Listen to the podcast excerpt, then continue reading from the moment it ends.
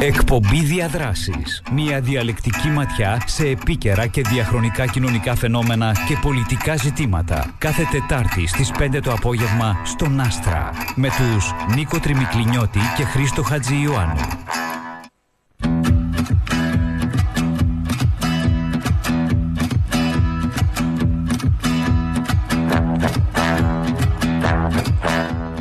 Εκπομπή διαδράσεις φίλοι και φίλες καλησπέρα. Στο μικρόφωνο Χρήστος Χατζιωάννου Δίπλα μου ο Νίκος Τριμικλινιώτης. Στον ήχο Ιάντρη Δημητρίου. Μπορείτε να στείλετε μηνύματα στο 2250 με χρέωσης 40 cent το κάθε μήνυμα. Επίσης να υπενθυμίσουμε ότι η εκπομπή διαδράσεις είναι διαθέσιμη και σε podcast αν θέλετε να μας ακούσετε ή να μας ακούτε γενικά εγγραφείτε ακολουθώντας μας στο Spotify ή στα Google Podcasts ή στα Apple Podcasts. Αναζητήστε μας με το όνομα Διαδράσεις ή γράψτε Άστρα 92.8 ε, Σήμερα συζητούμε για το τέλος της πανδημίας. Έχει ε, κηρυχτεί νομίζω επίσημα. από το Παγκόσμιο Οργανισμό Υγείας το τέλος ε, της ε, πανδημίας του, για τον κορονοϊό. Ε, οπότε σήμερα είναι καλό να ξεκινήσουμε να συζητούμε το τι άφησε πίσω η πανδημία, ποιες είναι οι κοινωνικές, ποιες είναι οι κοινωνικές παρακαταθήκες που έμειναν από την πανδημία, οι πολιτικές, από διάφορες απόψεις. Αντιλαμβάνομαι, Νίκο, έχετε εκπονήσει μια έρευνα ε, στα πλαίσια, νομίζω, από την, στα πλαίσια της Ευρωπαϊκής Ένωσης. Στα πλαίσια του, ένα, έναν πήραμε χρηματοδότηση από το από το London School of Economics and Political Science, το οποίο είναι το πρόγραμμα του Hellenic Center με χρηματοδότηση του Ιδρύματος Λεβέντη ε, για δύο χρόνια έρευνα σε σχέση με την πανδημία ε, ονομάζεται στα αγγλικά Mobile Citizenship States of Exception and the Non-Border Regimes in Pandemic and Post-Pandemic Cyprus. Θα το μεταφράζαμε σαν μια ε, ε, πολιτότητα ή ηθαγένεια εγκινήσει ε, καθεστώτα εξαίρεσης και το, το, το καθεστώς το, το συνοριακό μη συνοριακό καθεστώς της Κύπρου. Ξέρετε, η Κύπρος επειδή είναι χωρισμένη λόγω πράσινης γραμμής και τι σε σχέση με την πανδημία και την ε, μεταπανδημική Κύπρο, ε, όπου εξετάσαμε σε ποιο βαθμό ε, την επίδραση που είχαν τα διάφορα μέτρα, τα έκτακτα μέτρα που ελήφθηκαν στις δύο κοινότητες, στα θεμελιώδη δικαιώματα, στο δικαίωμα ελεύθερης διακίνησης ε, κατά την περίοδο της πανδημίας στην Κύπρο. Ε, εξετάσαμε πώς τούτα αλλάξαν ή αφήσαν κάτι πίσω τους και σε σχέση με τις μορφές αντίστασης. Δηλαδή, ένα πράγμα που κοιτάζουμε πολλές φορές, Χρήστο, και νομίζω ότι υπάρχει μια υπερβολή και σε αυτό το θέμα, είναι ότι όταν υπάρχουν καθεστώτα αυτού του χαρακτήρα, που μιλούμε για αυταρχικά καθεστώτα, μιλούμε για ε, ε, ζητήματα που έχουν να κάνουν με την υποβάθμιση και συρρήκνωση του δημόσιου χώρου και της, των ελευθεριών ε, των ατόμων, και που παραβλέπεται πολλές φορές είναι ότι παράλληλα με αυτά ε, αναπτύσσονται πάντα και αναπτύσσονται πάντα και μορφές αντίστασης. Και τούτες οι μορφές αντίστασης που υπάρχουν ε, ε, προσφέρουν τη δυνατότητα να δούμε αλλιώς το όλο πλαίσιο. Διότι όταν κοιτάζουμε πάντα τα πράγματα από την οπτική της εξουσίας και της παραβίασης των δικαιωμάτων και όχι από την οπτική της αντίστασης είναι μια πολλά διαφορετική οπτική των πραγμάτων. Δηλαδή mm. βλέπεις εκτός του ότι συμμετέχεις άθελα σου και μη πολλές φορές σε μια στη δημιουργία μιας κατάστασης τοπάθεια και αντίληψης ότι αυτό είναι αναπόφευκτο, ε, ε δεν μπορείς να δεις και πράγματα που θα μπορούσες να δεις αν ξεκίνας από την οπτική της αντίστασης. Είναι δύο διαφορετικές οπτικές. Είναι σαν να βλέπεις, ε, είσαι σε ένα χώρο και βλέπεις το. Ε, είσαι σε ένα κτίριο και τα βλέπεις τα πράγματα από πάνω, και είσαι κάτω από το κτίριο και τα βλέπεις από κάτω. Ναι. Είναι, είναι, είναι μια, ένας διαφορετικός σημείο από όπου διαφορετικός σημείο εκκίνησης, αλλά και οπτικής. Άρα βλέπεις τα πράγματα, αλλά κυρίως από μια διαφορετική αφετηρία σε σχέση με τους ορίζοντε για το που θέλεις να πάεις. Σε σχέση με τη διάθεση, με πολιτική διάθεση. Ε, πολιτική διάθεση, αλλά και τους ορίζοντε που δημιουργεί. Όταν βλέπεις τα πράγματα από πάνω, mm-hmm. βλέπεις τα πράγματα με ένα συγκεκριμένο τρόπο. Mm-hmm. Όταν τα βλέπεις τα πράγματα από κάτω, για το πού είσαι, πού πάεις και πού θα ήθελες να πάεις με τη διάθεση σου και τις δυνατότητες που βλέπεις, είναι πολλά διαφορετικό. Προοπτικέ ναι. είναι κάτι πολλά διαφορετικό. Okay. Ε, ε, ε, αλλά το, το ερευνητικό μας πρόγραμμα εξέτασε ε, τις διαστάσεις των σχέσεων των δύο κοινοτήτων αλλά και το δικαίωμα διακίνησης άρα Ελληνοκύπροι, Τουρκοκύπροι με, με τις σχέσεις τους πώς επηρεαστήκαν πώς επηρεαστήκαν από το ευρύτερο πλαίσιο τα δικαιώματα, αλλά και σε σχέση με το, με το μεταναστευτικό ή το προσφυγικό ζήτημα, το οποίο μέσα στην αυτή την περίοδο υπήρχε μια με τεράστια συνέχιση μια συζήτηση που είχε ήδη ξεκινήσει. Πάντως, ένα, έναν έτσι γενικό πολιτικό σχόλιο που θέλω να κάνω είναι ότι το οποίο σκεφτήκα τώρα καθώς ε, ε, παρουσιάζεις ας πούμε το πλαίσιο της έρευνας ε, για το θέμα της αντίστασης το ότι τι ε, ζυμώσεις ας πούμε επέφερε η πανδημία. Φαίνεται μου ότι άλλαξε και λίγο το πολιτικό σκηνικό. Έγιναν κάποιες ανακατανομές ας πούμε το οποίο αποτυπώθηκε και σε συμμαχίες οι οποίες είχαν και κάποια εκλογικά αποτελέσματα. Και, ή και ανοιχτήκαν και κάποιες νέες ε, προοπτικές. Είδαμε για παράδειγμα ε, το Μαυρογιάννη να πιάνει ψηλότερο ποσοστό από ό,τι ε, πίστευε κανένας ή από ό,τι υπήρχε από ό,τι μπορούσε κανένα να υπολογίσει πριν, το οποίο θεωρώ ότι κάποιο ρόλο πρέπει να έπαιξαν οι δυναμικές οι οποίες δημιουργήθηκαν λόγω της πανδημίας ή επισπευθήκαν μέσα από τα μέτρα που υπέρθηκαν από την πανδημία. Ε, δηλαδή, κάποια άτομα μπορεί να το είδαν ως κάποιο είδους αντίσταση. Ε, ε ναι, τα, παράλληλα, ναι. sorry, και, παράλληλα ε, και η ίδια η διάσπαση του DC ε, και η, η μετακίνηση ε, ψηφοφόρων ίσως να έπαιξε κάποιο ρόλο, δηλαδή να συνδέεται με αντιστάσεις που αναπτυχθήκαν μέσα στη πανδημία. Ε, έχεις δίκιο ότι μπορούμε να δούμε φαινόμενα που μέσα σε αυτή την περίοδο που δημιούργησαν ε, ανακατατάξεις στο πολιτικό σκηνικό έτσι τούτο δεν περιορίζεται στην Κύπρο δηλαδή αν κοιτάξουμε τι συνέβηκε τούτα τα δύο χρόνια προ, της πανδημίας τι έφυγε πίσω της κάποια είναι συγκυριακά δηλαδή έχουν να κάνουν με τις ιδιαιτερότητες συγκυρίας της ίδιας, κάποια έχουν να κάνουν με πολιτικές που αναπτυχθήκαν για τη διαχείριση mm. της πανδημίας, αλλά έχουν να κάνουν με ευκαιρίες που εδωθήκαν ε, λόγω της πανδημίας σε εκείνους που έχουν εξουσία για να συρρυκνώσουν δικαιώματα και να επιβάλλουν τις πολιτικές τους. Αλλά το, αποτέλ, το συνολικό αποτέλεσμα εξαρτάται από τους συσχετισμούς δύναμης και τα ιδιαίτερα τη ιδιαιτερότητα της κάθε χώρας. Δηλαδή θα δούμε ε, η διαχείριση δηλαδή θεμάτων που είχαν να κάνουν με την πανδημία δημιούργησε μια τεράστια συζήτηση σε σχέση με του εμβολιασμού, για παράδειγμα. Θυμάσαι εσείς ναι. τους εμβολιασμούς, την εκτίμηση για τους εμβολιασμούς και αν θα έπρεπε το αντιεμβολιαστικό κομμάτι. Ένα άλλο κομμάτι είχε να κάνει με τα, περιορι... τα ευρύτερα περιοριστικά μέτρα που ελήφθηκαν τα πόσο τα μέτρα είναι ανάλογα. Δηλαδή, ετέθηκαν ε, ζητήματα ελευθεριών μέσα στην περίοδο. Ποιος επλήρωσε μέσα στην περίοδο, ποιοι στηριχτήκαν, ποιοι αποκλειστήκαν μέσα στην διαδικασία. Ε, όλα τούτα ε, ε, σήμαινε ότι έπρεπε ποιος ο ρόλος του κράτου πρόνοιας mm-hmm. έτσι, του κοινωνικού κράτου να στήριξει. Επαρθήκαν και κάποια μέτρα τα οποία δεξιές κυβερνήσεις ε, πήραν μέτρα τα οποία υποτίθεται δήθεν ε, πάνε εναντίον της ιδεολογίας τους, ας πούμε. Στήριξη, για παράδειγμα, ομάδων πληθυσμού ναι. που δεν θα στήριζαν προηγουμένως. Στήριξη της οικονομίας σε περίοδο που θεωρούσαν ότι είναι, ας πούμε, πέτουν παστίνα για τράπεζα να τα κάνουν. Ε, εληφθήκαν δηλαδή μια σειρά από τέτοια μέτρα παγκοσμίως που ε, επέξαν, ε, ε, δημιουργήσαν τον το πλαίσιο ούλο. Το, το ενδιαφέρον όμως για μένα μες στο όλη τη συζήτηση είναι ότι κάθε φορά που υπάρχουν τέτοιες κρίσεις, και εδώ θα ήθελα να το συνδέσω και με κάτι άλλο. Δηλαδή, πρώτης πανδημίας υπήρχε η οικονομική κρίση που ελεύθηκαν κάποια μέτρα.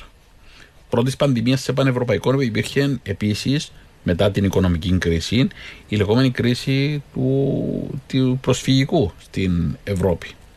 Αμέσως μετά την πανδημία έχουμε τον, την, την ιστορία με τον πόλεμο μετά που έγινε μετά την εισβολή της Ρωσίας στην Ουκρανία. Ε, έτσι έχουμε μια συνεχή κατάσταση όπου είτε μπορεί να εκλειφθεί σαν μια διαδικασία πολλαπλών κρίσεων και συνεχών κρίσεων είτε ότι είναι μια κρίση και έχει διαφορετικές εκφάνσεις ε, μέσα από το, το ότι το όλο σύστημα διαχείρισης του, της υφηλίου, του παγκόσμιου καπιταλισμού, του καπιταλισμού σε παγκόσμιο επίπεδο, περνά από βαθιά κρίση όπου αυτό που βλέπουμε είναι εκφάνσεις μιας κρίσης ε, του συστήματος διακυβέρνησης ε, του, του υφηλίου.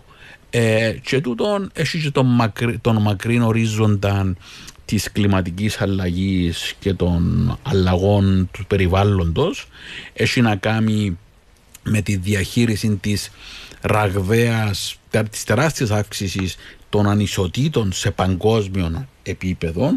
Έχει να κάνει με περιθωριοποίηση και πόλωση ομάδων, έχει να κάνει με το ότι έχει σπάσει το πολιτικό σύστημα σε παγκόσμιο επίπεδο ε, και τούτον ε, εκφράζεται μέσα από την απόκληση και τις πολλώσεις που δημιουργούνται παγκοσμίως. Και τούτον το πράγμα το βιώνουμε και σε τοπικό επίπεδο με διαφορετικούς τρόπους ανάλογα με το πώς είναι οργανωμένες οι, δια... οι κοινωνίες μας. Άρα το, το ερώτημα που έθεσες κατά πόσο ποιο είναι το στοιχείο το οποίο έπαιξε ρόλο σε έναν εκλογικό αποτέλεσμα στην Κύπρο πρέπει να το δούμε σε συνάρτηση με πάρα πολλούς άλλους παράγοντες που μαζί ε, επηρέασαν ε, την, την, ε, το αποτελεσμα Άρα ναι, ναι, η απάντησή μου, μια μακρόσυρτη απάντηση είναι ναι, επηρέασε, αλλά δεν είμαι τόσο σίγουρος εάν ε, μπορούμε να καταλήξουμε ε, έτσι μονοσήμαντα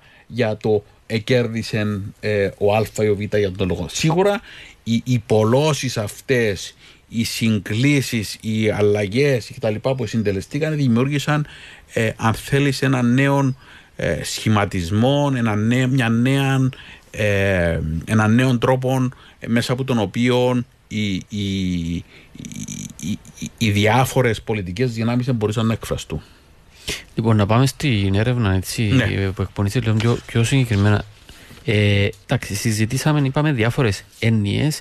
Ε, και πριν την εκπομπή που συζητούσαμε λίγο για το θέμα των συνόρων, η λογική των συνόρων, το κυπριακό, ε, τις ανισότητες, διαχείριση δικαιωμάτων μεταναστευτικών, το ζήτημα της υγείας κλπ.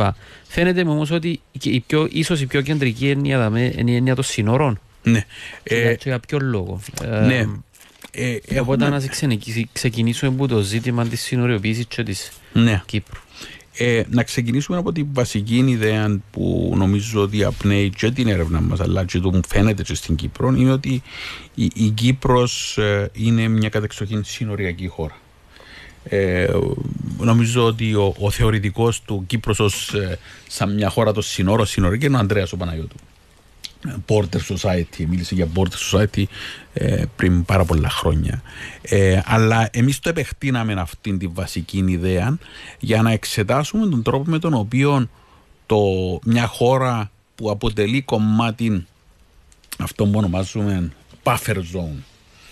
Το buffer είναι ένας χώρος ανάμεσα, ένας κατεξοχής συνοριακός χώρος γιατί είναι ο χώρος που συνδέει τούτο που λέμε πολλές φορές έτσι για σκοπούς ε, ε, κυρίως τουριστικούς ότι, συνδέ, ότι έχουμε συνδέονται εδώ τρεις υπήροι ε, ναι. Ευρώπη, ναι. Ασία και Αφρική και είναι στο σταυροδρόμιο πλέον, στο ναι, ναι, ναι, κτλ. Ε, αυτό το πράγμα ενώ ε, είναι έτσι λίγο αφηρημένο και γεωγραφικό και ωραίο να πουλήσει στην πραγματικότητα ε, ο χώρος της Ανατολικής Μεσογείου και κυρίως η Κύπρος όπως είναι εδώ ε, οργανωμένες οι, οι διάφορες πολιτικές δυνάμεις παγκοσμίως, παρόλο που ανήκουμε στην Ευρωπαϊκή Ένωση ε, δημιουργεί συγκεκριμένα δεδομένα για τη χώρα. Και τούτο φυσικά σχετίζεται με ένα μακρύ σύνορο που έχουμε έναν γεωπολιτικό σύνορο που έχουμε, το οποίο δεν αναγνωρίζεται ως σύνορο με την έννοια του διεθνούς δικαίου. Έτσι. Η πράσινη γραμμή είναι γραμμή κατάπαυσης του πυρός. Η γραμμή κατάπαυσης του πυρός που έμεινε τζαμί ως γραμμή αντιπαράθεσης ε, εκκρεμό, μιας εκκρεμότητας που υπάρχει, την οποία δεν αναγνωρίζει ούτε μία ε, πλευρά ούτε η άλλη. Νομικά είναι σύνορο, αλλά φαινομενολογικά ε, σύνορο. Ε, ε, ναι, είναι και, και, και, ετοιμολογικά η δηλαδή, λέξη, η έννοια Ναι, ενώ γι' αυτό και στη συζήτηση που έβαλαν τελευταία ήταν η συζήτηση θα σύνορια φύλακες οι 300 που επήρασαν. Ναι, θα είναι οι 300 όριο... του Λεωνίδα ναι, που, ναι. που εμαζέψασαν. Ε, οι 300 τούτοι ενώ τους ονομάσαν όριο φύλακας τι σημαίνει ωρεοφύλακα κτλ. Να το συζητήσουμε. Ξέρω τι σημαίνει. Είναι στα όρια της λογικής. Εξαντλεί τα όρια της λογικής. Διότι μπορούμε να το αναλύσουμε. Ετοιμάζω άρθρο για το θέμα. Α, ωραία, ωραία. Πολλά ναι, ενδιαφέρον. Ναι, πολλά ναι. ενδιαφέρον. Φυσικά όμως δεν είμαστε 19 χρονών για να, έχουμε, για να τελειώσει η καριέρα μας εδώ. Ναι, ναι. Ε, αλλά ε, ε, μια και μιλούμε για όρια της λογικής. Συνειρμικά πιάσαμε Χρήστο. Λοιπόν, ο λόγος που το αναφέρω τη, τη λογική είναι εδώ είναι για να πούμε ότι έχουμε μία, στην Κύπρο έχουμε μία συνάντηση ανάμεσα σε τον το παλιό γεωπολιτικό όριο το οποίο είναι μια μεθοριακή γραμμή με στρατούς σε μια από τις πιο στρατιωτικοποιημένες ζώρες του κόσμου έτσι, mm-hmm. που είναι η Κύπρος με στρατούς και έτοιμους κτλ. Και, και από την άλλη έχουμε μια ε, πολιτική βούληση, δηλωμένη τουλάχιστον, από πλευράς της Ευρωπαϊκής Ένωσης, ότι αυτό δεν είναι σύνορο, είναι μια, ένα μαλακό σύνορο ή μη σύνορο, ε, στο οποίο, το οποίο η, η λογική και η νομικά, νομικά ε, ορι, καθορίζεται και ε, ρυθμίζεται μέσα από τον κανονισμό της πράσινης γραμμής όπου θα υπάρχει ελεύθερη διακίνηση μεταξύ Ευρωπαίων κυρίως κυρίως μόνο Ευρωπαίων δηλαδή Ελλήνων Κυπρίων, Τουρκοκυπρίων και άλλων Ευρωπαίων για να μπορεί να συνεχίσει η διαδικασία της ε, και η σύγκληση των δύο πλευρών και να συνεχίσει η σχέση μεταξύ των δύο κοινοτήτων ε, οι οποίοι έτσι αλλιώς πολύ, οι περισσότεροι τουρκοκύπροι είναι και πολίτες της Κυπριακής Δημοκρατίας. Αλλά από την άλλη υπάρχει και η άλλη διάσταση που είναι ο έλεγχος της παράνομης, της λεγόμενης παράνομης ε, μετανάστευσης, της άτυπης μετανάστευσης ε, από την άλλη πλευρά. Και έτσι μέσα από αυτήν την αντίφαση των δύο, δηλαδή από τη μια να εθαρρύνουμε τις δυνατότητες όσο περισσότερο φράγματα να, να ανοίξουν, να υπάρχει ελευθερία διακίνησης, να υπάρχει ελευθερών εμπόριων, ε, να μπορούν να υπάρχει συνεργασία ε, οικονομική, εμπορική, κοινωνική, πολιτιστική κτλ. κτλ εκπαιδευτική και δηλαδή μέσα από αυτήν και από την άλλη να υπάρχει ένας έλεγχος από την από το αυτό που ονομάζουμε, ονομάζουν παράνομη μετανάστευση. Μέσα σε αυτήν τη διαδικασία δηλαδή των δύο των σχέσεων του γεωπολιτικού σύνορου με, το, με την σκλήρηση των ευρωπαϊκών σύνορων, κάτι που συμβαίνει, ε, σε, ή συμβαίνει και σε άλλες χώρες, στη συζήτηση που υπάρχουμε σε αυτήν την περίοδο των καιρών της πανδημίας, δημιουργούνται οι ειδικές αντιφάσεις της κυπριακής πραγματικότητας. Και τούτες οι ειδικές αντιφάσεις ε, πρέπει να, να μελετηθούν. Όταν λέω ειδικές αντιφάσεις, γιατί μέσα σε αυτή την περίοδο υπάρχει σκλήρηση και κλείσιμο των, των συνόρων σε πανευρωπαϊκό επίπεδο και μειώθηκε τον καιρό τουλάχιστον την αρχή της πανδημίας, μειώθηκε η ροή. Τώρα πριν τον πόλεμο της, στην Ουκρανία, έτσι. Ναι. Πριν τον πόλεμο στην Ουκρανία, μειώθηκαν οι ροέ, οι μεταναστευτικές ροές και οι προσφυγικές ροές προς την Φυσικά Ευρωπαϊκή Φυσικά ήταν και χειμώνας. Όχι, κατά και σε σχέση με τον προηγούμενο χρόνια. Α, ναι, οκ. Ε, Ένας από του λόγου είναι ότι τον καιρό τη πανδημίας εκλείσαν τα σύνορα. Ναι. Κλείσαν, το δικαίωμα να μετακίνηση για πολλές χώρες. Ε, εντάξει, αλλά οι μετανάστες δεν έχουν που τα σημεία διέλευσης. Όχι, παράνομα εκλείσαν όλα. Υπήρχε, υπήρχε μείωση των αριθμών ναι. των εγγεγραμμένων εισόδων και το φαίνεται μέσα σε όλα τα στατιστικά στοιχεία. Ναι, ναι. Αλλιώς δεν περνούσαν αεροπλάνα να κινούνταν. Ωραία, άρα πέμε για τα στατιστικά και διαφέρουν. Σε πανευρωπαϊκό ναι. επίπεδο, σε πανευρωπαϊκό, σε πανευρωπαϊκό επίπεδο υπήρχε η μείωση. Τούτον είχε να κάνει και με την πανδημία, αλλά είχε να κάνει και με τις πολιτικές της Ευρωπαϊκής Ένωσης και τις πολιτικές των κρατών που εμείωσαν τον αριθμό, τους αριθμούς που έρχονται. Στην Κύπρο, μέσα σε αυτήν την περίοδο, ενώ στο, στο, στο 15-16 είχαμε τεράστια αύξηση σε πανευρωπαϊκό επίπεδο και έτσι μιλούσαμε, μιλούσαν για μια κρίση ε, προσφυγική κρίση. Στην Κύπρο και σταμάτησε τότε η προσφυγική κρίση με τη μείωση των αριθμών και τον έγινε για διαφορετικούς λόγους. Ένας από του λόγου είναι για τη συμφωνία με την Τουρκία. Της Ελλάδας. Της Ελλάδας, ναι. της Ευρώπης, της Ευρωπαϊκής Ένωσης. Ναι, ναι. Ευρώπη-Τουρκία. Άλλος ο λόγος είναι μια σειρά που εξωτερι... διαδικασίες εξωτερικοποίησης, όχι μόνο τζαμέ, στη Λιβύη. Δηλαδή περιορίστηκαν, ε, εληφθήκαν μέτρα, εκλείσαν οι, οι δυνατότητες ε, να, να μετακινηθούν πάρα πολλοί κόσμος, ε, αλλάξαν οι, οι, οι πολιτικές και οι καταστάσεις πολλών γειτονικών κρατών, ε, αλλαγές τέτοιου τύπου ε, δημιούργησαν, μείωσαν τον αριθμό. Ε, ωστόσο, ε, είχαμε μες την περίοδο και καινούργιες αιστείες πολέμων. Δηλαδή, τώρα μιλούμε πρώτης Ουγγαρίας, πρώτης Ουκρανίας. Η Ουκρανία, φυσικά μιλούμε για 8 εκατομμύρια κόσμων που τσάμε, άνοιξαν τα πράγματα με διαφορετικών τρόπων. Και να ρωτούμε και σε εκείνον. Ε, Όμως πρώτης Ουκρανίας υπήρχε αυτή η πραγματικότητα. Στην περίοδο τούτη είχαμε αύξηση των αριθμών των αιτήσεων στην Κύπρο. Από διάφορες χώρες για διάφορους λόγους. Και τούτο έχει να κάνει με τις αλλαγές που μιλούμε και στην Ευρώπη, αλλά και τις αλλαγές των πολιτικών των γειτονικών χωρών και των δυνατοτήτων και της οικονομικής κρίσης που επηρέασαν όλες τις καταστάσεις. Άρα έχουμε μία αύξηση στην Κύπρο σε σχέση με άλλες χώρες. Οι άλλες χώρες μειώνοντας, αυξάνονταν mm-hmm. στην Κύπρο σε σημείο που το 2022 μετά την πανδημία, που χαλάρωσαν πλέον τα μέτρα, να έχουμε τον πιο ψηλό αριθμό αιτήσεων που είχαμε ποτέ στην Κύπρο. Και τούτο το πράγμα πρέπει να το, ε, να το έχουμε υπόψη μας μέσα στις συζητήσεις που γίνονται. Ε, φυσικά, μες την περίοδο έχουμε τώρα και την, την κατάσταση με την Ουκρανία ε, όπου η Κύπρος δεν επηρεάστηκε τόσο πολύ, αλλά οι άλλες ευρωπαϊκές χώρες επήρασαν ένα ρεκόρ ναι, ε, ναι. μέσα σε πολλά μικροχρονικό διάστημα. Και ενώ προηγουμένως μιλούσα για μια προσφυγική κρίση, για ούτε το μισό των αριθμών των Ουκρανών δεν είχαν των καιρών της προσφυγικής κρίσης του 2015-2016. 8 εκατομμύρια, δηλαδή είχαμε 3-4 εκατομμύρια. Ναι.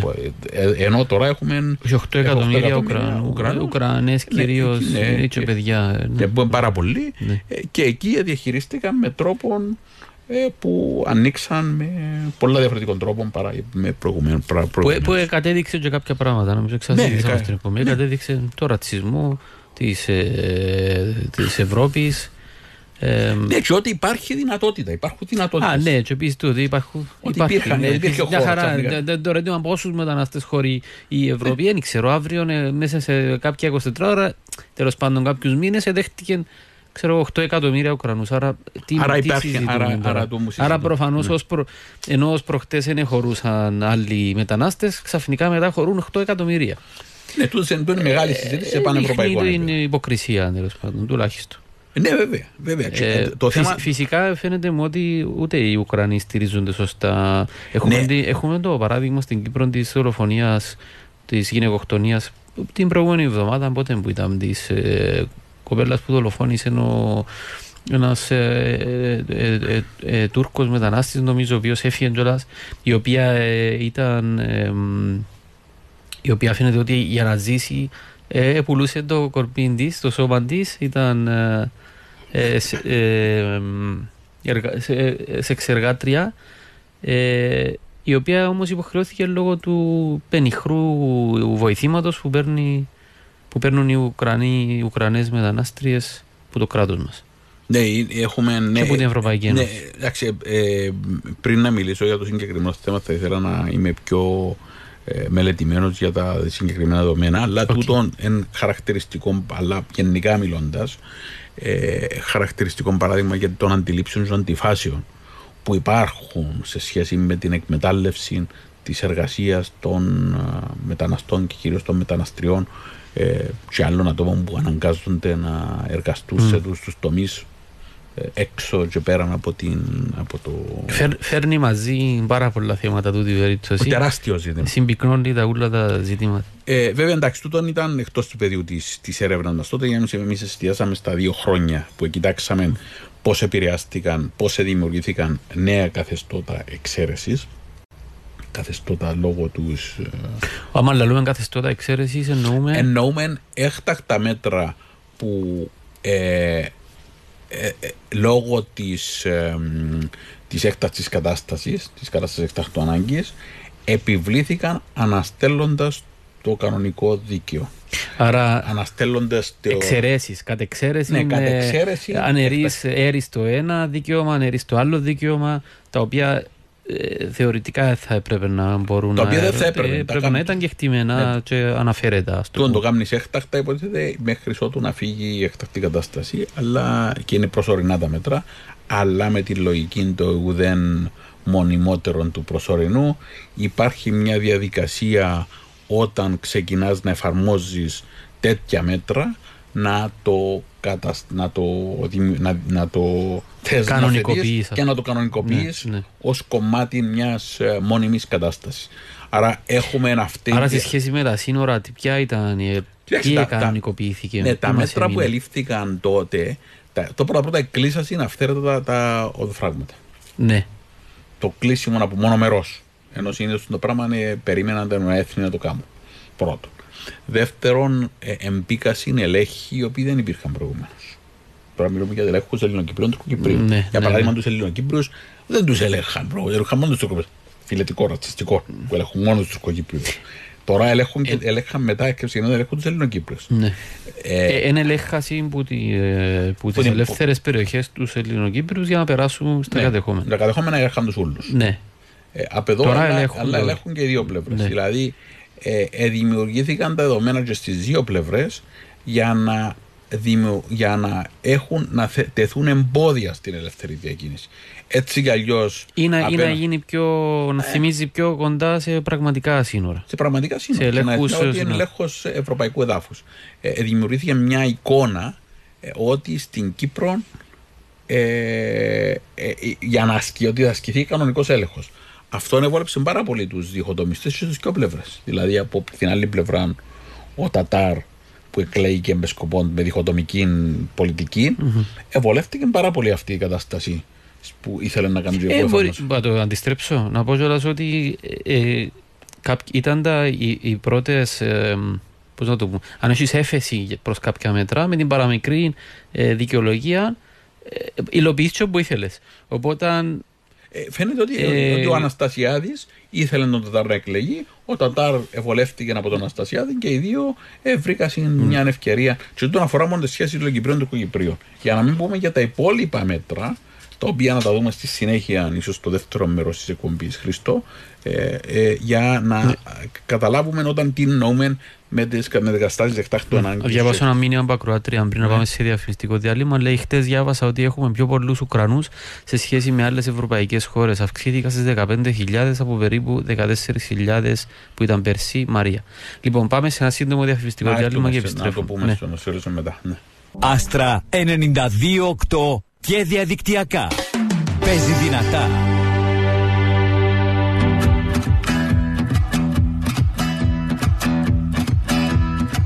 Εκπομπή διαδράσεις, φίλες και φίλοι, επιστρέφουμε από σύντομο διάλειμμα. Σήμερα συζητούμε με τον Νίκο Τρεμικλινιώτη ε, για το, το τι μας, α- τι- την παρακαταθήκη πολιτική και κοινωνική παρακαταθήκη που έμεινε μετά την πανδημία, εφόσον έχει, μπορούμε να μιλούμε πλέον και τυπικά για μεταπανδημική περίοδο εφόσον η πανδημία έχει λήξει επίσημα από τον Παγκοσμίο Οργανισμό Υγείας. Ε, ένα μήνυμα που πήραμε από ακροατία Κροάτρια, επειδή πριν αναφερθήκαμε στη δολοφονία της ε, ε, Ουκρανής μετανάστρια προσφύγης σας, ε, ότι είχα πει εγώ ότι, ε, ε, ε, ότι ο δολοφόνος ή τέλος πάντων ο φερόμενος δολοφόνος είναι ένας Τούρκος μετανάστης και μήνυμα λέει δεν ξέρουμε τον δολοφόνο, η αστυνομία είπε ότι ε, είναι Τούρκος. Να σχολιάσω Οπότε, το Χρήστο γιατί ε, είναι ναι, σημαντικό. όντως. Να σχολιάσω γιατί ε, ε, πρόκειται για μια ακόμα τυπική στάση της αστυνομίας παραβίασης βασικών δεδομένων πριν ακόμα ξεκαθαρίσει το πράγμα βγάλει την υπηκότητα και την καταγωγή ατόμου ε, κάτι το οποίο ξέρουν ότι με βάση τον κώδικα διοντολογίας και με βάση ε, τη, τη, την, τεκ- του τεκμηρίου της αθωότητας δεν έπρεπε να βγάλει. Αλλά είναι typical, ας πούμε, να θέλεις. Είναι μια ναι. κλασική αντίδραση του θέματος. Δεν ξέρουν ακόμα τον δολοφόνο. Ξέρουν ότι καταζητείται κάποιος τουρκικής καταγωγής ε, και υπηκότητα, το οποίο είναι ένα θέμα το οποίο γι' αυτό και εγώ δεν ήθελα να σχολιάσω ναι. λεπτομέρειες για το συγκεκριμένο περιστατικό πριν ακόμα ξέρουμε κάποια ναι, δεδομένα. Σωστό. Ε, ε, ναι, δεχτεί και πολλά ε, σωστή ένσταση τέλος πάντων από την ακροατή. Ε, ένα μήνυμα που ήρθε από ακροατή λέει οι προσλήψεις ξένων μεταναστών στις επιχειρήσεις αποδυναμώνει διεκδικήσεις λογικών μισθών, μισθολογικών αυξήσεων κλπ. Άποψη μου, η δική σας, Αντώνης. Λοιπόν, ναι, ε, νομίζω ότι εδώ υπάρχει μια παραποίηση γύρω από το θέμα. Ε, η, η, σίγουρα ε, από πλευράς του κεφαλαίου υπάρχει μια προσέγγιση να χρησιμοποιούν, να χρησιμοποιούν ε, φτηνών εργατικών δυναμικών από όπου το βρίσκουν. Και οι ευάλωτοι να, χρησιμοποιούν, να εκμεταλλεύονται δηλαδή την ευάλωτη θέση ε, ατόμων όπως είναι οι μετανάστες, όπως είναι άνεργοι, όπως είναι άτομα που βρίσκονται σε μια ευάλωτη θέση και αν τους εκμεταλλευτούν και να πιέσουν τους μισούς ε, προς τα κάτω. Υπάρχουν δύο θέματα εδώ στην, στην περίπτωση. Πρώτον, υπάρχει κυβερνητική απόφαση που επήρασε για να αποκλείσουν συγκεκριμένες κατηγορίες μεταναστών από τον κατώτατο μισθών. Άρα υπάρχει ε, μία ε, συνενοχή του κράτους γύρω από το θέμα τούτο. Ε, Δεύτερο, ναι, δηλαδή συνενοχή το... νομίζω λίγο Γιατί, απαλή λέξη που Ένα απαλή, ναι, ναι. τουλάχιστον συνενοχή για να μην πούμε ότι το υπεύθυνο είναι το κράτος που ναι. θα αποκλείσει. Σωστό. Είναι ενοχή, όχι συνενοχή. Ναι. Συνενοχή είναι αυτή. Δεύτερον, ε, νομίζω ότι εδώ υπάρχει μια, ε, μια, μια παραποίηση μιας δεύτερης πραγματικότητας. Ξέρεις, Χρήστος, το κεφάλαιο του Μάρξ, το κεφάλαιο του που αναφέρεται για, τη, για τους σχετικούς υπερπληθυσμούς, υπάρχει μια συζήτηση γύρω από την οποία εξηγά πώς οι κεφαλαιοκράτες χρησιμοποιούν ε, τους εργαζόμενους, άνεργους, φτωχούς, μετανάστες κτλ ως σχετικών υπερπληθυσμών και χρησιμοποιεί σε κάποια φάση σε παρέθεση τον όρο εφεδρικό στρατός, ως την εργατικό δυναμικό που χρησιμοποιείται. Αυτό αυτόν γίνεται, είναι μια παραποίηση στη συζήτηση του. Γιατί, γιατί η συζήτηση όλη και όλο το πνεύμα και το γράμμα και του κεφαλαίου και όλες τις δράσεις του έργου του ίδιου του Μάρξ ήταν να δείξει ότι ο ρόλος του εργατικού κινήματος είναι ακριβώς να οργανώσει τις γραμμές του τους μετανάστες, τους ανέργους, τους ευάλωτους, τους αδύνατους, οποιοδήποτε θέλουν να εκμεταλλευτούν, έτσι ώστε να μην μπορούν να τύχουν να γίνουν θύματα υπερεκμετάλλευσης και να τους χρησιμοποιούν ως κοινό εργατικών δυναμικών σε σχέση με τα αιτήματα και τους μισθούς των άλλων. Άρα, το καθήκον του εργατικού κινήματος είναι ξεκάθαρο, είναι πώς τους οργανώνουν και πώς φροντίζουν να μην χρησιμοποιείται ε, ο ρατσισμός, οι διακρίσεις, η αδυναμή, η αδύνατη θέση στην οποία βρίσκονται οι διάφορες κοινωνικές ομάδες συμπεριλαμβανομένων των μεταναστών για να, για να έχουν τα δικαιώματα. Και αυτό είναι η ουσία της συζήτησης.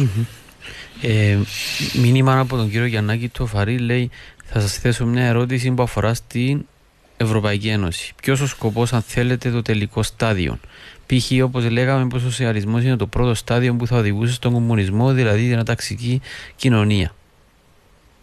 Λέει, ενός κακού μοίρια έπονται, τα βλέπουμε, λέει ο κ. Τουφαρή. Εντάξει, ε, η συζήτηση για το ε, πού κινείται η Ευρωπαϊκή Ένωση και το μέλλον της είναι μια τεράστια συζήτηση. Ε, νομίζω δεν υπάρχει μια κοινή γραμμή. Ενώ ε, υπάρχουν διότι... διαμάχες εντός της Ευρωπαϊκής Ένωσης, διαφορετικά οράματα.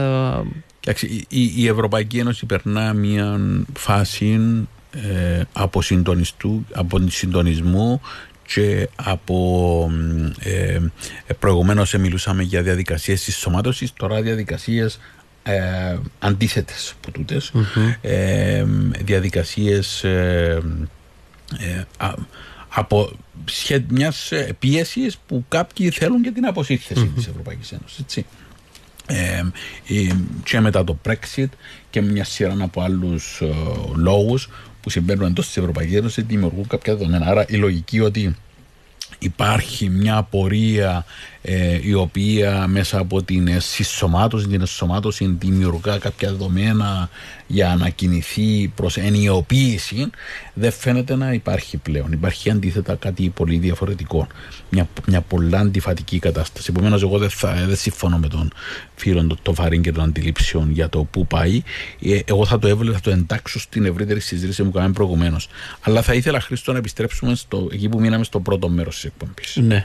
Που είπαμε ότι ένα κομμάτι της κλήρησης που υπάρχει σε σχέση με τις αλλαγές της πράσινης γραμμής ε, είναι, που είναι πάρα πολύ επικίνδυνο έχει να κάνει με τη χρήση όλων και περισσότερων του, της λογικής του ελέγχου της μετανάστευσης αυτό που ονομάζουν παράνομη μετανάστευση, παραβιάζοντας και πολλά από τα δικαιώματα για να, για να δημιουργήσουν μια σκλήρεση της, γραμ, της πράσινης γραμμής και έτσι να δημιουργούνται κάποια δεδομένα πολύ, πολύ προβληματικά και πολλά επικίνδυνα. Τούτο είναι το, νέο, το κομμάτι του νέου καθεστώτος εξαίρεση που μιλήσαμε προηγουμένως. Οι 300 ωρεοφύλακες που έχουν προσλάβει, αλλά και οι άλλες διαδικασίες που μελετήσαμε και μιλήσαμε τι εμπειρικά δηλαδή συγκεκριμένα.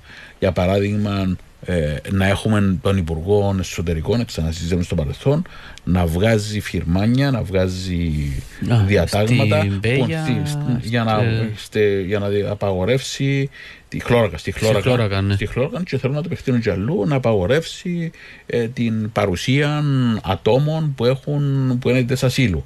Ε, έχουμε τέτοια φαινόμενα, έχουμε αλλαγές δηλαδή τέτοιου τύπου, ναι. τα οποία είναι πάρα πάρα πολύ επικίνδυνα. Ένα μήνυμα λέει εδώ που ακροατία κοράτρια επειδή εγώ δουλεύω με μετανάστες και άλλοι Κυπρέοι της ΠΕΟ οι ήδη οι συνάδελφοι της ΠΕΟ παραδέχονται ότι η δουλειά που κάνει ένας Κυπρέος θέλει τουλάχιστον δύο μετανάστες να την κάνουν. Ε, τι να πω, τι να πω τώρα, ποια δουλειά και ποιοι μετανάστες και ποια Τι σημαίνει αυτό το πράγμα, ναι. Ενισχύονται. Ξέρω δουλειές, εγώ ξέρω ένα μετανάστη που κάνει για δέκα Κυπρέους. Εντάξει, απάντησα τώρα, εντάξει. Νομίζω ότι είναι Είναι σοβαρή. Αν έχει κάποιο τεκμήριο πιο έτσι πέρα από τις υποκειμενικής άποψης, να το συζητήσουμε, κανένα πρόβλημα. Ε, ε, ναι, αλλά κοίταξε, οι λογικές τούτες που έχει πλέον περάσει και σε κάποιους είναι πολύ προβληματικές και δημιουργεί έναν πλαίσιο. Επίσης, το άλλο το θέμα που ε, αυξήθηκε κατά κόρον αυτή την περίοδο είναι οι προσεγγίσεις που θέλουν να παρουσιάζουν την, ε, και έχει περάσει πλέον στον επίσημο πολιτικό λόγο η λογική ότι βρισκόμαστε σε διαδικασίες υβριδικού πολέμου. Ναι. Ε, οι, οι λογικές του υβριδικού πολέμου που βλέπουν δηλαδή τους μετανάστες και τους πρόσφυγες σαν όργανα, σαν πόμπες, σαν σφαίρες κατευθυνόμενες από την Τουρκία ε, έχει περάσει πλέον στον επίσημο λόγο. Δεν τα λέει μόνο ο Νωρίς, τα λέω κι άλλοι.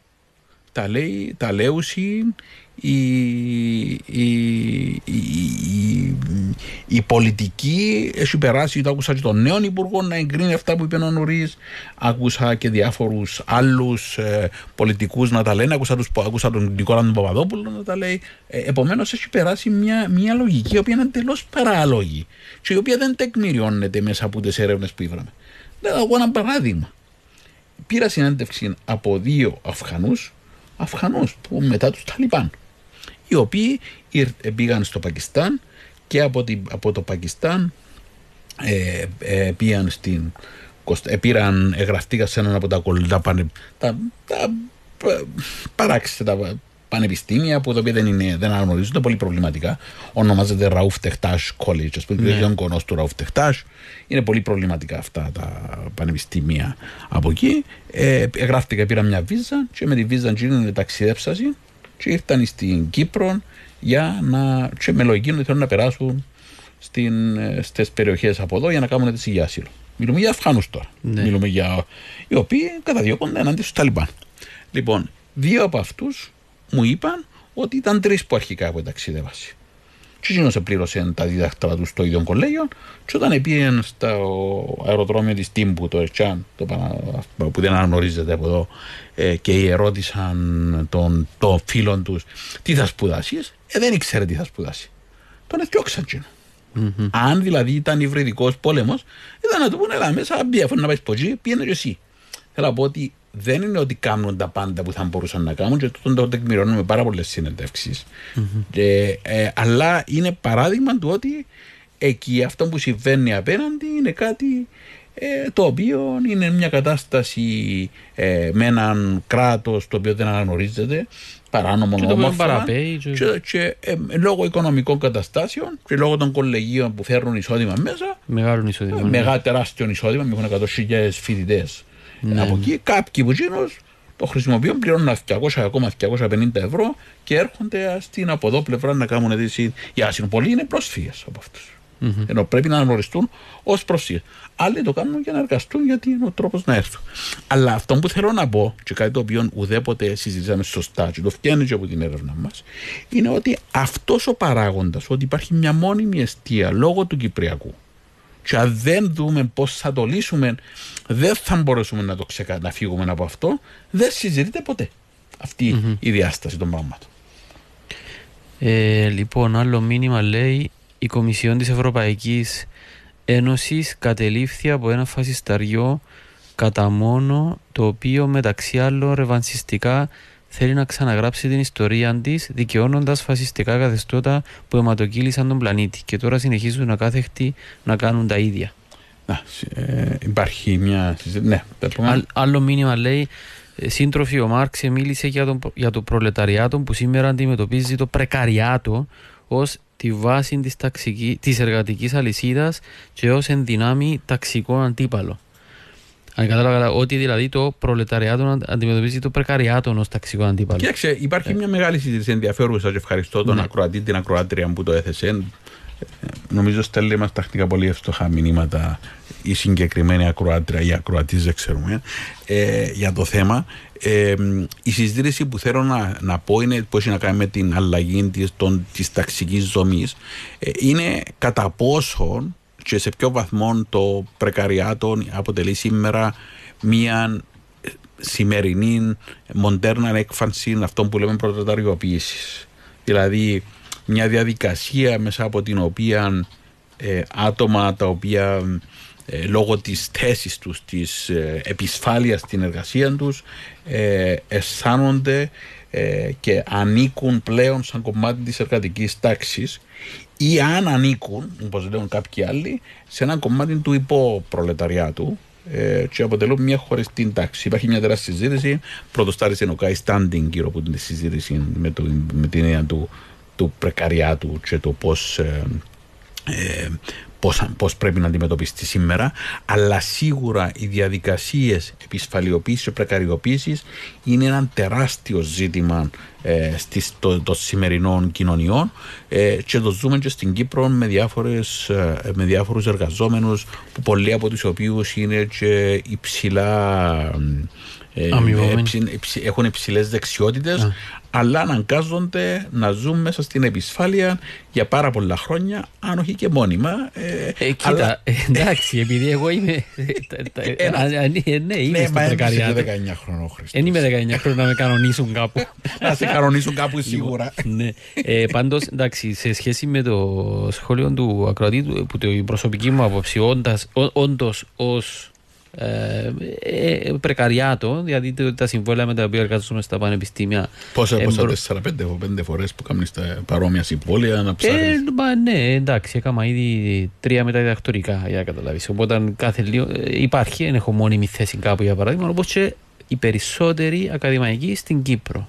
Πάνω του το 50%. Ε, το ερώτημα είναι αν υπάρχει κάποιο, κάποια ανταγωνιστική σχέση ας πούμε, του πρεκαριάτου με, άλλα, με άτομα ε, ε, μισθωτούς ε, στο ίδιο επάγγελμα νομίζω υπάρχει. Μπορούμε να μιλήσουμε για κάποια ανταγωνιστική σχέση. Είναι ότι τα συμφέροντα μας δεν συγκλίνουν πάντα, νομίζω, ε, του πρεκαριάτου με το προλεταριάτο Μιλώ για την Ακαδημία, όπως τα αντιλαμβάνομαι εγώ τα πράγματα. Ναι, δηλαδή, ναι. κάποιες φορές, αν, ε, για παράδειγμα, όταν η ΔΕΔΕ, ας πούμε, η συντεχνία μας έκαμε απεργία, αν θυμούμε καλά, η συντεχνία των ακαδημαϊκών ΔΕΠ του Πανεπιστημίου Κύπρου δεν στήριξε, δεν έφυγε να στηρίξει. Ένα, mm. ε, κάποια άτομα και κάποια. Πώ άτομα. ε, κάποια άτομα ως άτομα, ως ακαδημαϊκοί, ε, όντως στήριξαν. Αλλά τούτο ήταν ένα παράδειγμα ή υπέσκαψαν τις διεκδικήσεις. Ε, ε, ε, οπότε υπάρχει μια. Κοίταξε, το Κοίταξε, υπάρχει μια συζήτηση και νομίζω συζητείται με τις διαβαθμίσεις που υπάρχουν μέσα στον χώρο εργασίας, μέσα στην ίδια την εργατική τάξη. Εξού και που την εποχή του Λένιν που μίλησε για εργατική αριστοκρατία. Ότι υπάρχει μια ομάδα η οποία βολεύεται από κάποια προνόμια τα οποία έχει. Ε, βέβαια δεν καταλαβαίνω ότι μακροπρόθεσμα όλοι οι εργαζόμενοι μπορούν να τύχουν και ακριβώς το ότι ναι. οι, οι ευάλωτοι που βρίσκονται σε ευάλωτη θέση είναι ακριβώς το μέσο μέσα από το οποίο θα ε, υπονομευτούν τα συμφέροντα ολόκληρης της εργατικής τάξης. Για, για, να το συνδέσω πίσω με το και να προχωρήσω, ότι φτάνουμε στο τέλος της εκπομπής, ίσως να θέλεις να πεις άλλα πράγματα για την έρευνα, να πω ότι το συνδέσω πίσω με το μεταναστευτικό. Ε, στην ερώτηση την προηγούμενη, κάποιου που ερώτησε για το θέμα του αν οι μετανάστες υπο, υπονομεύουν τα αιτήματα του Κυπρίου, του Κυπρίου εργατικού δυναμικού, εγώ ήταν να πω ως προ, προκαριάτο, η πιο κοντινή μας, όντως, ε, είναι οι μετανάστες και τα δήματα των μεταναστών. Οπότε όταν έγινε η, η απεργία της Walt των τελιβεράδων, ε, εμείς στο πρεκαριάτο του το Πανεπιστημίου ήμασταν οι πρώτοι που στήριξαμε. Διότι ε, είμαστε πιο κοντά τους. Μεταξύ μας είμαστε πιο κοντά. Ναι, ε, ναι μα ακριβώς εν το θέμα. Ότι δεν, δεν καταλάβουμε ότι μέσα στη σημερινή εποχή και παρεμπιπτόντω μια από τις ε, ομάδες που μελετήσαμε τότε προς το τέλος της έρευνας μας ήταν ακριβώς η απεργία της Walt. Ήταν η πρώτη απεργία που έχουμε μήνα, δύο λεπτά έμεινα. Έχουμε να... και κάποια ερώτηση; Ε, λέει η ακροτή, ακροτή, εγώ θέλω τη γνώμη σας. Τα πλουσιότερα κράτη του κόσμου είναι μουσουλμανικά. Γιατί αυτοί όλοι οι μετανάστες μουσουλμάνοι, αφού οι λόγοι που μεταναστεύουν είναι οικονομικοί, δεν πάνε σε αυτά τα κράτη. Ε, Θέλεις να απαντήσεις; Ε, να πω ότι πρώτον είναι λάθος. Ε, το, το πιο πλούσια κράτη του κόσμου είναι οι ΗΠΑ και η Κίνα. Τα δύο πιο, πλούσια, πιο πλούσιες χώρες αυτή τη στιγμή είναι αυτές οι δύο πρώτες χώρες. Άρα δεν είναι, κανένα που τα πιο δεν είναι μουσουλμανικά κράτη. Το ότι στα πολλά Επίσης, από τα οι κράτη. Οι περισσότεροι μετανάστες μουσουλμάνοι πάνε στα μουσουλμανικά κράτη, δεν έρχονται εδώ. Ε, δεύτερο. Και τρίτον, οι περισσότεροι μετανάστες που έρχονται στην Κύπρο δεν είναι μουσουλμάνοι, είναι χριστιανοί. Τέλος πάντων. Ε, αλλά και να είναι τι. Ναι, αλλά ε, και, να, είναι απλά μιλήσαμε σε επίπεδο πραγματολογικό ναι, ότι δεν ισχύουν. Τέλος πάντων. Να, ναι. να, να, εντάξει, αλλά λοιπόν, εντάξει, υπάρχει παραπίση. εκπομπή όμως. Ναι. Ε, Έχεις ένα λεπτό να μας πεις. Ναι, εγώ, εγώ, εγώ, να πω ότι οι, οι παρακαταθήκες της της πανδημίας ε, δημιουργούν δεδομένα που πρέπει να αξιολογηθούν σωστά.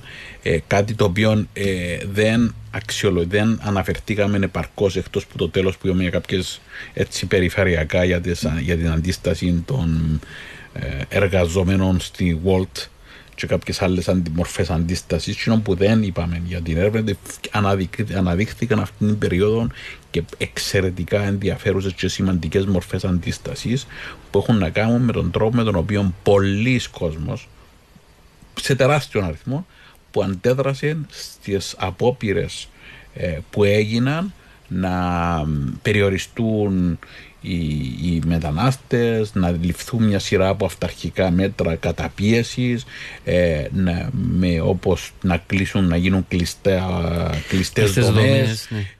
ε, κινητοποιήσεις αντίστασης, υπήρχε μια σύμβαση, δημιουργήθηκε δηλαδή ένα, ένα τεράστιο κλίμα ε, σε αυτήν την περίοδο. Τώρα, αν τούτον θα οδηγήσει σε κάτι άλλο και τα λοιπά, αυτόν εξαρτάται τελικά από το βαθμό στον οποίο οι νέοι αγώνες και οι νέες προκλήσεις που έχουμε μπροστά μας μπορούμε να αξιοποιήσουμε τη γνώση που έχουμε, μπορούμε να οργανωθούμε και να απαντήσουμε στα επόμενα μεγάλα διλήμματα που έχουμε μπροστά μας ως κοινωνία. Οι νέοι αγώνες που εγκυμονούνται. Ακριβώς. Λοιπόν, ε, απολαύσαμε την κουβέντα μας. Να ευχηθούμε στους ακροατές ακροάτριες ε, καλό απόγευμα και καλό υπόλοιπο. Εκπομπή Διαδράσεις. Μια διαλεκτική ματιά σε επίκαιρα και διαχρονικά κοινωνικά φαινόμενα και πολιτικά ζητήματα. Κάθε Τετάρτη στις 5 το απόγευμα στον Άστρα. Με τους Νίκο Τριμικλινιώτη και Χρήστο Χατζη Ιωάννου.